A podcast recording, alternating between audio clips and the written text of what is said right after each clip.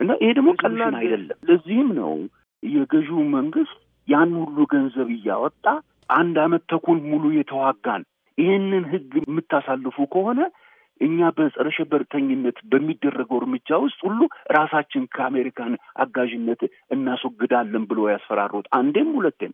አምባሳደሩም ደብዳቤ ጻፉት ይህን ነገር አታጸድቁ ያሉት ምክንያት አለው። ምክንያቱም የሚነክስ ጥርስ አለው እዚህ ውስጥ እና በቀላሉ የሚተካም አይደለም።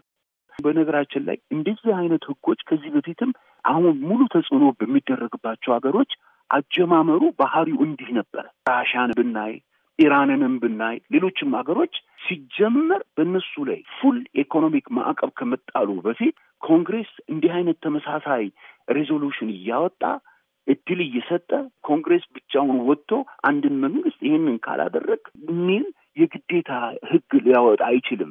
ምክንያቱም ያንን enforce ማድረግ የሚችል mechanism የለም እና ስርዓቱ በእንዲህ አይነት መንገድ ነው ከድሮም ጀምሮ የአሜሪካን ፖሊሲ በአንድ ሀገር ላይ መጨረሻ ላይ የ economic ማዕቀብ ሁሉ እስከ ማድረግ የሚደርሰው።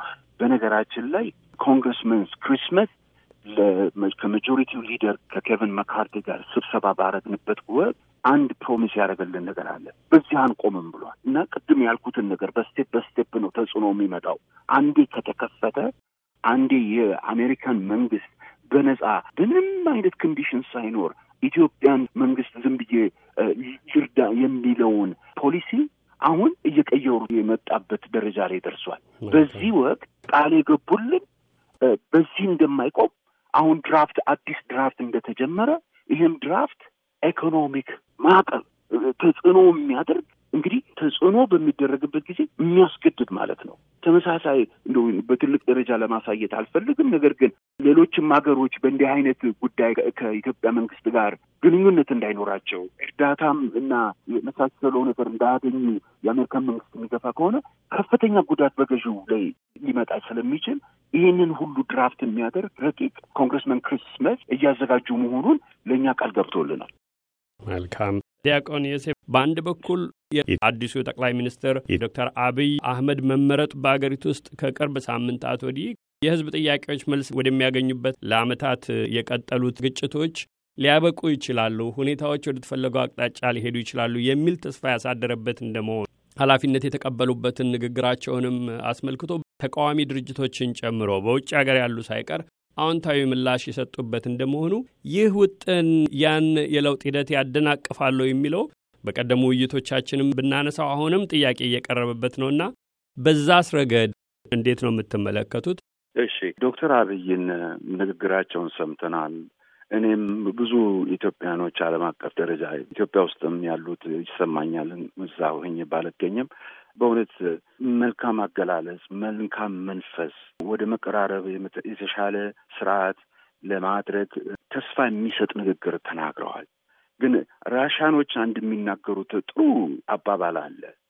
እመን ግን አረጋግጥ ይላል። trust but verify ይላል እና ይሄ H.R. መቶ ሀያ ስምንት ማረጋገጫ ነው። ምክንያቱም ዶክተር አብይ የተናገሩት ነገር እና የ H.R. መቶ ሀያ ስምንት በአማርኛ ተተርጉሞ የኢትዮጵያ ሕዝብ ቢያነበው እንደውም የ H.R. one twenty eight ን ገልብጦ ያነበቡ ነበር የሚመስሉት። እዛ ላይ አንዳንድ ነገሮችን እርግጥ አላነሱም። ያ ጊዜ አዋጅን በሚመለከት እስረኞች መች እንደሚፈቱ የመሳሰሉትን ነገር ይላል። ስለዚህ H.R. one twenty eight ምንድን ነው ብሎ አንድ ሰው እንዲሁ ድንገት መንገድ ላይ አቆሞ ቢጠይቀኝ መልሴ ምንድን ነው የመልካም አስተዳደር የጀርባ አጥንት ነው ብዬ ነው መልስ የምሰጠው እንጂ እንቅፋት የሚፈጥር ወይንም ደግሞ የሚፈለጉ ለውጦች እንዲያመጡ የሚያደናቅፍ አይደለም ነው የሚሉት የእርስዎ መከራከሪያ? አዎ ለምን ዶክተር አብይ ተቀራርበን እንስራ ሲል H.R. one twenty eight ከኋላ ሆኖ ምን ይላል? አዎ ዶክተር አብይ ይሄ መልካም ሀሳብ ነው፣ እሱን ለማድረግ ግን እስረኞችን መፍታት አለብን ይለዋል። አዎ ዶክተር አብይ መንፈሱ ጥሩ ነው፣ ነገር ግን ጊዜውን እጁን ማንሳት አለብህ። አዎ ዶክተር አብይ ይሄ ያልከው መንፈስ በጣም ጥሩ ነው፣ ይህንን ለማድረግ ግን የሰብአዊ መብትን ምርመራ መደረግ አለበት ይለዋል። ስለዚህ አንዱ አንዱን የሚያግዝ ነው ይሄ። ሁለተኛው ነገር ደግሞ በጣም እንዲሁ ከዚህም ጋር ተያይዞ መነሳት ያለበት ነገር ምንድን ነው? ይሄ አሁን የተፈጠረ የተባለው ነገር ንግግርና መንፈስ ወይም ምኞት ነው እንጂ በስራ ላይ ገና ያልተጀመረ ነገር ነው። ስለዚህ ይህን ነገር ለመሆኑ አሁን አሜሪካኖች በእውነት ግልጽ አድርገን ብንነጋገር ከተባለ አሁን ያለውን የገዢውን አካል በሁለት መንገድ አይተውታል። ለመጀመሪያ ጊዜ ለዚህም ነው ይህ ህግ ረቂቅ ኮንግሬስ ላይ ቀርቦ በሙሉ ድምፅ ያለፈው። አንዱ ምንድን ነው ኢህአዴግ አንድ መንግስት፣ አንድ አካል፣ አንድ ድምፅ ሳይሆን በሁለት አካል የተለዩ ናቸው ብለው አምነዋል። አንደኛው የ reformist liberal የሆነ moderate የሆኑ አካሎች አሉ። በሌላው ደግሞ በጣም አክራሪዎች አሉ።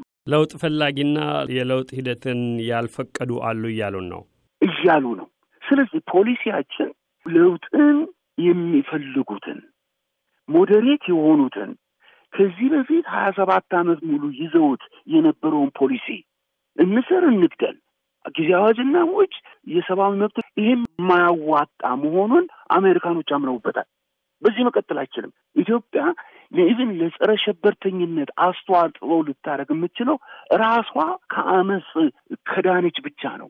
ያ ደግሞ ሊሆን የሚችለው moderate ኃይሎች ሊብራል የሆኑ ኃይሎች ከውስጥም ከውጭም ሆነው ተቀራራቢ የሆኑ ጉዳዮችን በጋራ ሰርተው ተቃዋሚም ኃይሎችም አድርገው negotiated በሆነ መንገድ በድርድር ለመተላለፍ ሲችል ነው። በነገራችን ላይ እንዲህ አይነት ቀውስ ነገር ውስጥ የገቡ ከዚህ በፊት በታሪክ የምንረዳው including ሳውዝ አፍሪካ ልክ በእንዲህ አይነት መሰረት ነው የተደረገው። ምክንያቱም በአፓርታይድ ፖሊሲ ውስጥ እነ ቦታ moderate ሆነው ነበር የቀረቡት ከውስጥ ከገዥነት እና ኢትዮጵያንም አሁን የምትታይበት ወደ ግራ ትሂድ ወደ ቀኝ ትሂድ የምትለውን ነገር የምንዳኝበት ስለሆነ ነው እና በዚህ ጉዳይ ላይ ግልጽ እንሆን። ይህ ህግ አሜሪካኖች በኢትዮጵያ በያዘችው ሁኔታ መቀጠል እንደማትችል ባያምኑበት ኖሮ እንኳን ኮንግሬስ ላይ ሊቀርብ ገዥውም ይህን ነገር አታጽድቁብኝ እስከ ማለት መድረስ ይቅርና ይህንን ጉዳይ ጉዳይ ነው ብሎ የሚያነጋግረንም ሰው አይኖርም ነበር።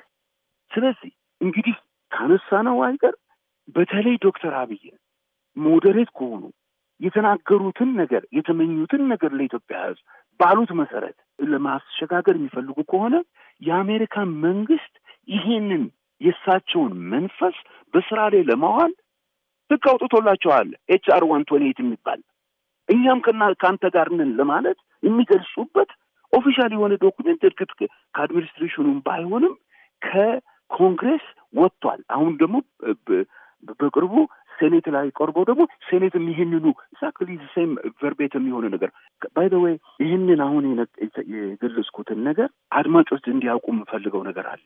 ዶክተር አብይ ከተመረጡ በኋላ amendment ገብቷል H.R. መቶ ሀያ ስምንት ላይ በፊት የዛሬ ስድስት ወር በኮሚቴው የጸደቀውን አይደለም ያለፈው አሁን የእስረኞችን መፈታት በዚህም አሁን የጠቅላይ ሚኒስትር ስልጣን መረካከብ ምክንያት በአደባባይ ላይ ወጥተው የገለጹትን መንፈስ እና የፖለቲካ ዓላማ ያመሰግናል።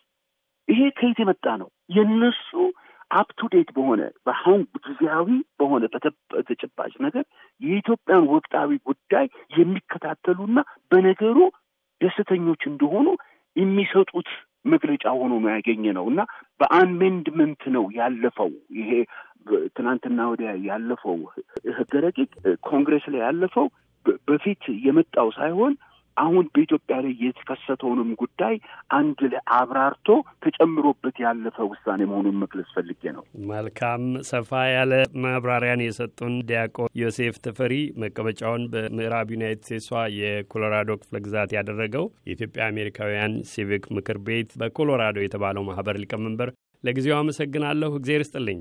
እግዜር ይስጥልኝ ጌታዬ። እግዚአብሔር ያክብርልኝ።